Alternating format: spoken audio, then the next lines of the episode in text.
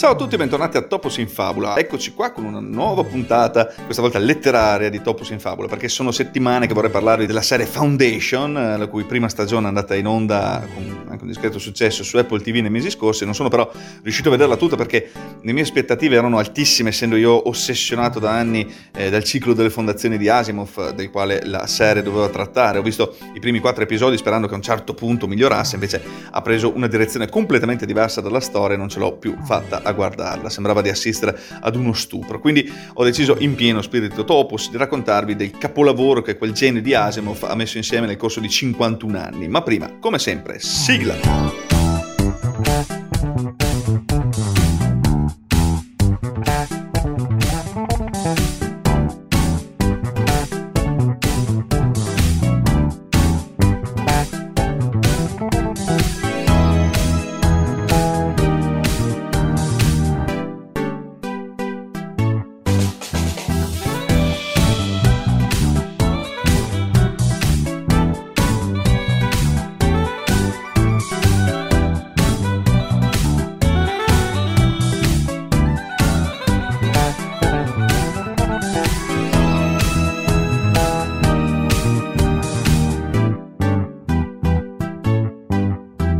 Predire il futuro può essere scientificamente possibile? Domanda spesso posta al centro della narrativa fantascientifica che col concetto di tempo si è sempre dilettata, come insegnano eh, Terminator, Minority Report o Ritorno al futuro, per esempio. Ma se queste opere mostrano un diretto intervento umano sugli eventi del futuro, una interpretazione diversa viene data da uno dei padri nobili della letteratura fantascientifica, cioè Isaac Asimov. Non solo di eh, robot, infatti, è fatta la vasta produzione dell'autore che ha espanso espanso il suo contributo al genere con una delle saghe più conosciute e lette della fantascienza, per l'appunto il ciclo delle fondazioni, che è considerato un esempio di space opera, ossia un lungo, complesso affresco di una galassia futura in cui sono presenti eh, tratti comuni come imperi stellari situati nello spazio remoto, grandi battaglie ed elementi romantici. Il ciclo delle fondazioni rispetta gran parte di questi presupposti narrativi e se anche uno dei primi esempi, un modello che avrebbe ispirato in seguito anche altri autori come eh, Zaberhagen, Tolkien e Orson Scott Card. A rendere ancora oggi avvincente il ciclo delle fondazioni sono state le idee e le intuizioni di Asimov in materia di eh, sociologia e dinamiche politiche. Ma come nasce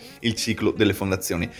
Quando Asimov iniziò la sua carriera di scrittore di fantascienza, l'editoria del settore aveva eh, regole diverse da quelle di oggi, a dare spazio a questo tipo di storie erano riviste antologiche che consentivano ai diversi autori di sottoporre le, le loro idee, sia che fossero brevi racconti o opere più articolate, che sarebbero state spezzate per venire pubblicate su più numeri. Anche Asimov iniziò la propria attività seguendo queste regole, inviando i propri scritti a diverse riviste, cosa che in realtà succede anche oggi, è un, è un mezzo usato anche eh, ai nostri giorni.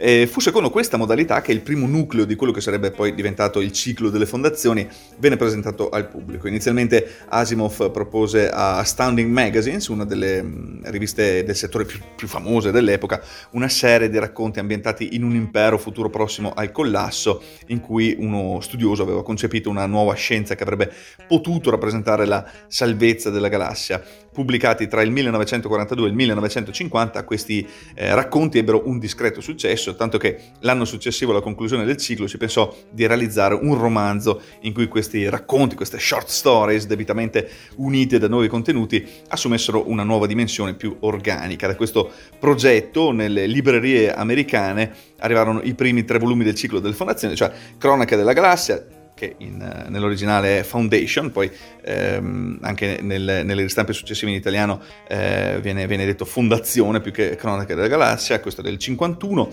eh, Fondazione e Impero che inizialmente si chiamava Il crollo della galassia centrale del 52 e L'altra faccia della spirale che poi è diventata la seconda fondazione nel 1953. Cronache della galassia, Il crollo della galassia centrale e L'altra faccia della spirale diventarono infatti noti come la trilogia della fondazione, da molti considerati considerati una delle colonne portanti della narrativa fantascientifica e che consentì ad Asimov di vincere eh, lo Hugo Award nel 1966, un riconoscimento che arrivò tardi rispetto alla prima edizione eh, che come dicevamo prima è, è, è, uscita nei primi anni 50, che ebbe un successo un po' piccolo, diciamo probabilmente per una scarsa promozione dei volumi, a portare alla fama, alla celebrità la trilogia della fondazione fu la, eh, la Double Day, eh, il cui editor Tim Seldes ehm, decise di ripubblicare tre volumi dopo le ripetute richieste di un editore straniero. Grazie a questa pressione Seldes ehm, acquisì i diritti della trilogia e, e, e, anche di Io Robot, raccolta di racconti sui robot che ovviamente vi consiglio di leggere, che è quello che mi ha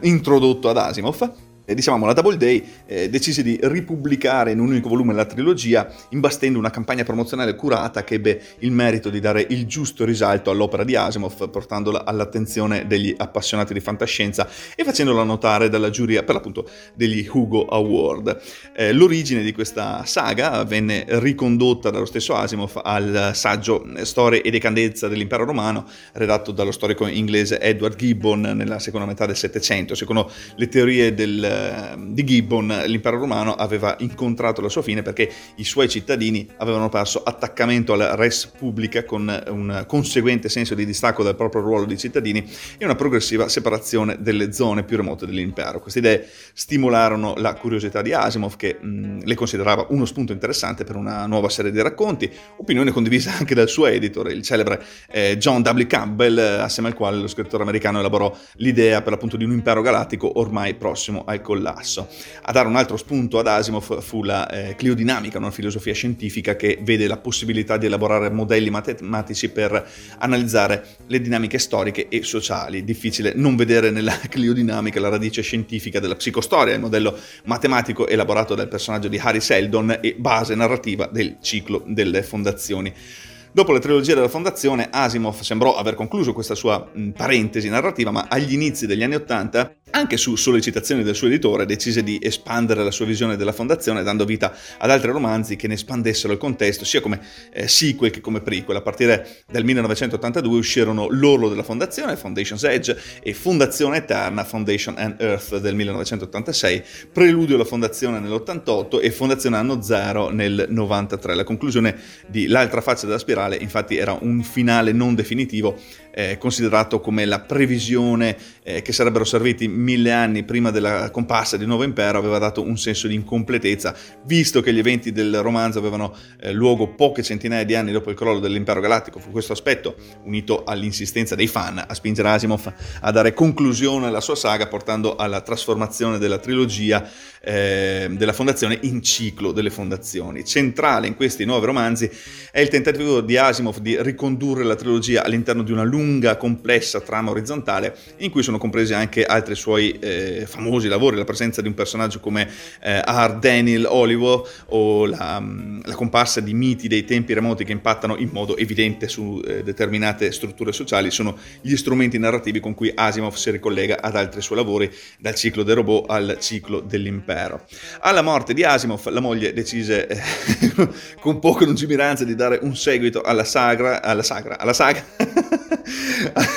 con la trilogia della seconda fondazione, affidando ad altri scrittori le sorti del ciclo, eh, scelta che si rivelò infelice dato che alcuni elementi tipici della narrativa di Asimov, sia scientifici che sociali, vennero completamente stravolti creando una frattura tra il corpo centrale della saga e questi lavori successivi. Ma parliamo delle tematiche del ciclo della fondazione. L'intento di Asimov di vedere nella storia un elemento didattico per le future generazioni non era uno spunto del tutto originale, basterebbe eh, citare 1984 di Orwell per vedere come l'analisi degli eventi contemporanei possa essere ricondotta a critica morale della contemporaneità a beneficio delle generazioni future. Ma in Asimov c'è una novità, come d'altro canto succede abbastanza spesso con lui. Sotto scrutinio non è il presente, ma il passato. In particolare gli eventi storici non sono analizzati come fini a se stessi, ma si cerca di ricondurre queste situazioni in un'ottica sociale più ampia, tentando di definire una tendenza comportamentale che possa venire eh, canonizzata come base di previsione dispone di modelli applicabili anche in futuro. Da qui nasce la psicostoria, un modello matematico che utilizzando